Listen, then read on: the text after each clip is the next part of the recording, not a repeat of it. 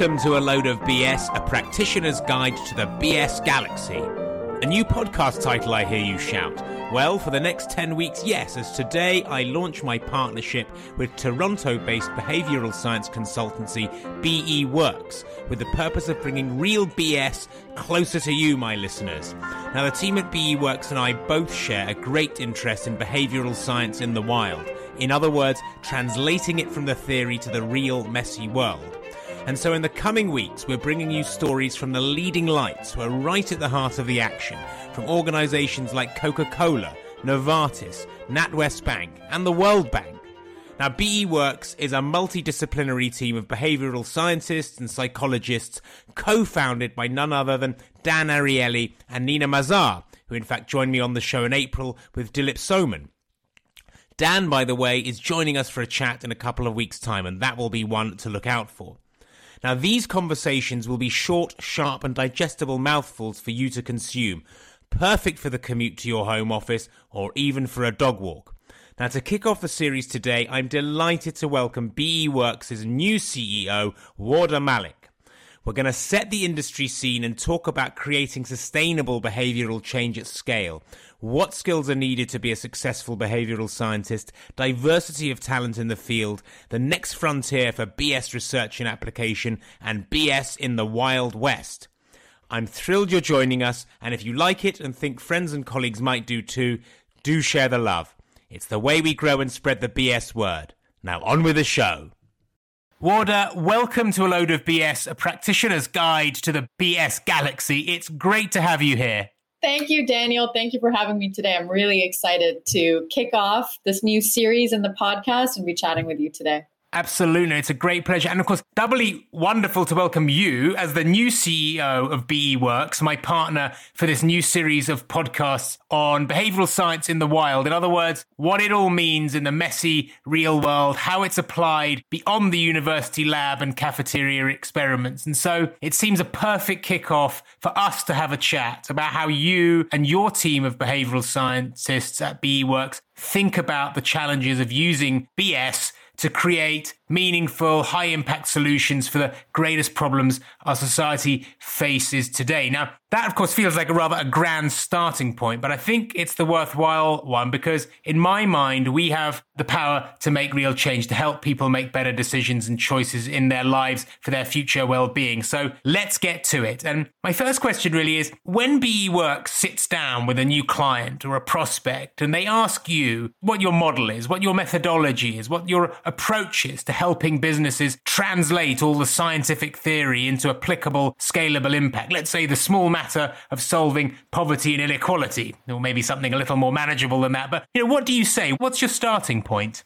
Brilliant question. I think really our starting point is to truly understand why this challenge is meaningful. What is that end goal in sight? Where do they want to get to? What is the vision that they have once this project is complete? How might we define success? And I always find it helpful to make sure that we are on the right path of whatever we scope out, whatever project we're kicking off is really understanding where we want to get to and defining success. Because with that in mind, we can break that down into what are all of the psychological and behavioral things that are getting in the way of us accomplishing this end outcome that's of critical importance. And I love, you know, you pick this example of poverty, and all of these things are so multifaceted. They need to be broken down further, they need to be distilled and defined and have the behaviors that underpin them defined as well. So once we sort of understand that grand vision and plan, we then work with our clients to break that down into manageable steps, which then allows us to apply our expertise of what is the science that can help us understand why people aren't doing the things that we would want them to do in order to get to that end outcome.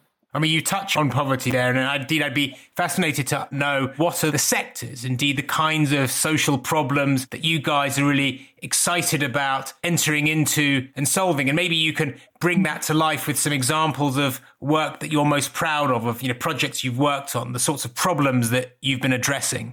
I think as we're sort of re engineering our vision and where we want to go, you kicked off with the fact that behavioral science has an opportunity to truly change the world and to improve people's lives. We are 100% committed to that belief and want to make sure that all of the work that we are doing has the social good component to it. So, our work currently exists within financial services. How do you help people save better, make the right financial choices, have money for retirement in place? A lot of what we have been doing today has been ineffective, and there's millions of people that are going to be unprepared for the retirement stage of their life let alone all of the other decisions that have to be made. And the world is changing so rapidly within how investments are done. You know, we've got Robinhood, we've got Bitcoin, we've got cryptocurrency. Things are becoming ever more complicated. And that leaves so much room for poor decision making to occur. So financial services is certainly one of them healthcare as well. Health tech, we've seen since COVID, the ways that we are interacting with our practitioners, with doctors, accessibility has completely changed. Mental health is now a topic of interest. And I think also there's a movement away and a skepticism around the medical community. As a result, we've seen that rift happen during COVID.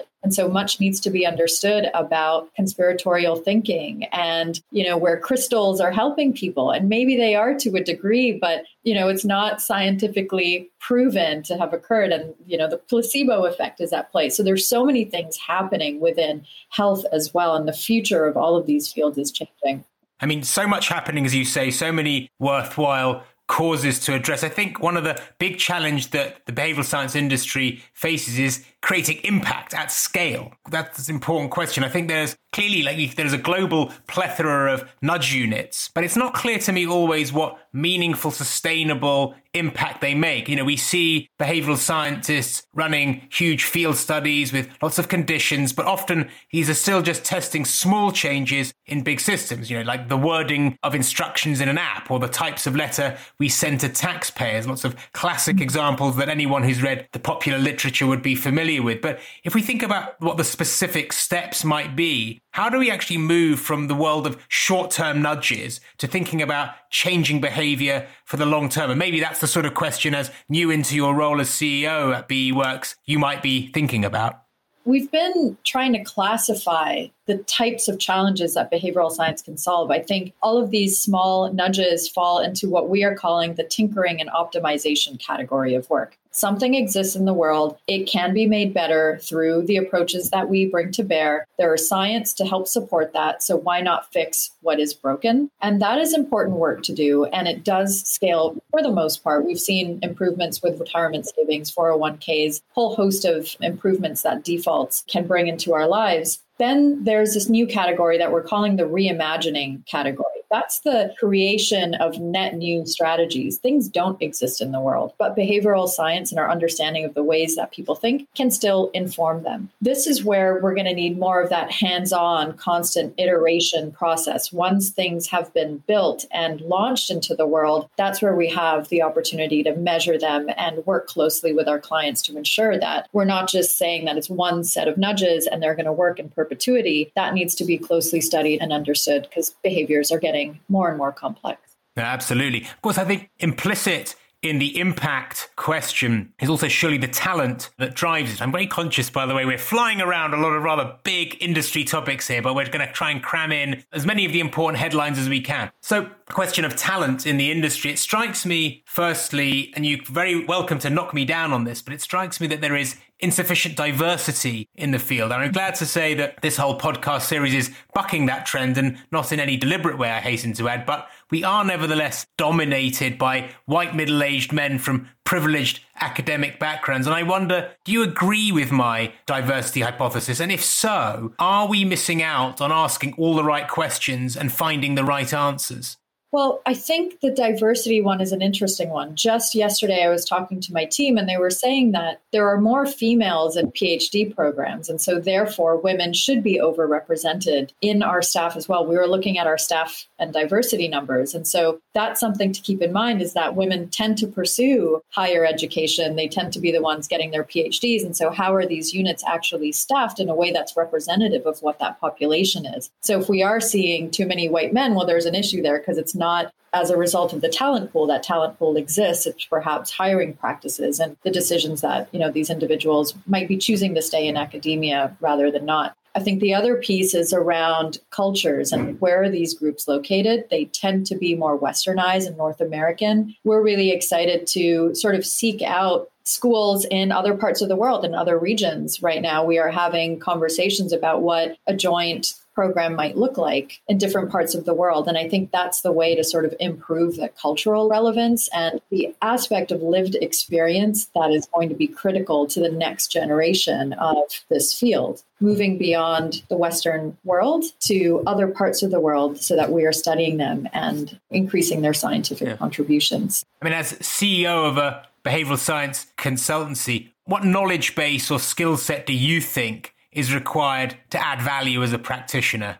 these are still internal debates that we are having in full transparency because historically we have hired PhDs, but we need PhDs that have this sort of consulting acumen and this way of seeing the world. And so internally, we have a training process that they undertake to sort of speak a different language. Somebody in our team, I think, said it best is that we're all speaking English, but we're speaking different English. And so there's this natural shift in language. And as I said, when we start off any project, we're trying to understand with our clients what is that end goal in sight? What are those big, you know, multiple behaviors that you're looking to change in this strategy. And I think that typically a PhD or an academic is not asking those big, wide, messy questions. They're trying to immediately get down to that single core behavior. And the world's challenges just don't fit in a neat box and they often don't fit in a single neat lab experiment. And with time moving as quickly as it can and impact and speed of critical importance, we kind of need to sort of reshape the way that we are training PhDs that get hired or master students that get hired and brought into these practitioner yeah. programs us, it's something that we're doing in house, but we're hoping that we can actually partner with different schools to help build that. Yeah, training. it's a really interesting analogy you raise about different languages because, of course, behavioral science is a relatively young mixture of languages or disciplines. Maybe it's a positive that, you know, if you ask a behavioral scientist with a background, say in psychology, that you'd get one answer. And if you ask a behavioral scientist the same question with a background in economics, you'll get another. Maybe as long as mm-hmm. you're answering the client brief effectively, that doesn't matter. But it is an observation to make that, as you say, that it's complex at least, that there are these different languages at play. Yeah, absolutely. And I also truly believe that the best behavioral science teams are going to be multidisciplinary and that there might be designers, there might be developers, you know, there's masters and PhD students, researchers on there. To me, that is the future of what our teams need to look like because we need to start building things. And implementation is so critically important. We've felt like historically some of our work was just handed over and delivered in reports and it may or may not make it into the real world. And so it's great that we did all of this research and we came up with these brilliant ideas, but if the government that we're working with or the client that we're working with can't ultimately implement them, well that's not really behavioral science in the real world and it's not even going to have an opportunity to make an impact. So whether we're working with our clients or internally, we want to bring those capabilities in-house. Let's remain forward facing and talk a little about the future. One of the things that people talk frequently about, and this is not only, of course, in the behavioral science industry, but more commonplace, is how data and artificial intelligence can enhance the behavioral science field. I'm really fascinated to understand what are you know the tangible examples of how better access to data and artificial intelligence how are they starting to do that there's some really fascinating work underway right now, some of what we are doing in house with our clients. And the exercise here is what are those biases that we have that we can reliably measure in the world? So when you think about something like the optimism bias and how that might influence our trading decisions or our investment decisions on a particular platform, how loss averse we are, these are individual sensitivities, how risk averse we are, that varies amongst people and it varies within the same person depending on the time of the year. And so once you can start to model these individual attributes, attributes, we can look for one to one interventions that can be deployed to those people because we have a better understanding of what are those fundamental biases that they are higher on or lower on that are ultimately guiding their decisions. So we're working on creating a tool with a partner of ours right now to actually measure what are those things that we can reliably measure and then how might we deploy one to one interventions that leads to those better financial outcomes for them. And you can imagine this happening at scale in the healthcare space as well who's more present focused and who's going to be more tempted to have that treat versus go to the gym. And so those might be as we start to get into this data driven world and the quantified self, there might be other attributes and aspects of our personality that we can start to understand so that we can manage them better, but that perhaps the tools and science can come together to support us at a more individual level. So ultimately what you're saying amongst other things is that this allows us to create far more tailored personalized one-to-one solutions. Another area which I find highly promising is the intersection of behavioral science and what we might call cognitive technology, because this can really help us more easily, you might say, be who we want to be. So, for example, automatic alerts or pop up nudges could hit us throughout the day, suggesting the perfectly balanced breakfast, presenting goals and specific tasks for the day ahead, or nudging us to break and socialize with colleagues with a list of people whose contributions will maximize creativity, and so on. So, these sorts of behavior hmm. tracking systems can overcome our cognitive biases, and maybe this makes us happier. But as the question is, is there an ethical question is how do we know when we've crossed an ethical line? How do we see the danger point, if there is one, where the sort of natural variability and serendipity of our daily life that makes us human is removed? I mean, of course, the other way of thinking about this or contextualizing it might be within financial services, where, of course, we think about adding or removing friction to particular customer experiences. So clearly, there are very positive nudges which support customers' well-being around using credit cards or helping people kind of control and manage and budget around their spending. But on the other hand, you know, you have digital wallets like Apple and Google Pay, which make it extremely easy and encourage people to spend more. It's sort of the development of the credit card, if you like, which did the same beyond cash. And maybe there's an argument there that one actually needs to add friction back to the process. So it's not always about making it easier for us to do things. There's a line sometimes where we have to sort of think, is this always absolutely for our well being? There are times when actually we should retain some choice rather than being endlessly nudged and guided for the benefit of other businesses.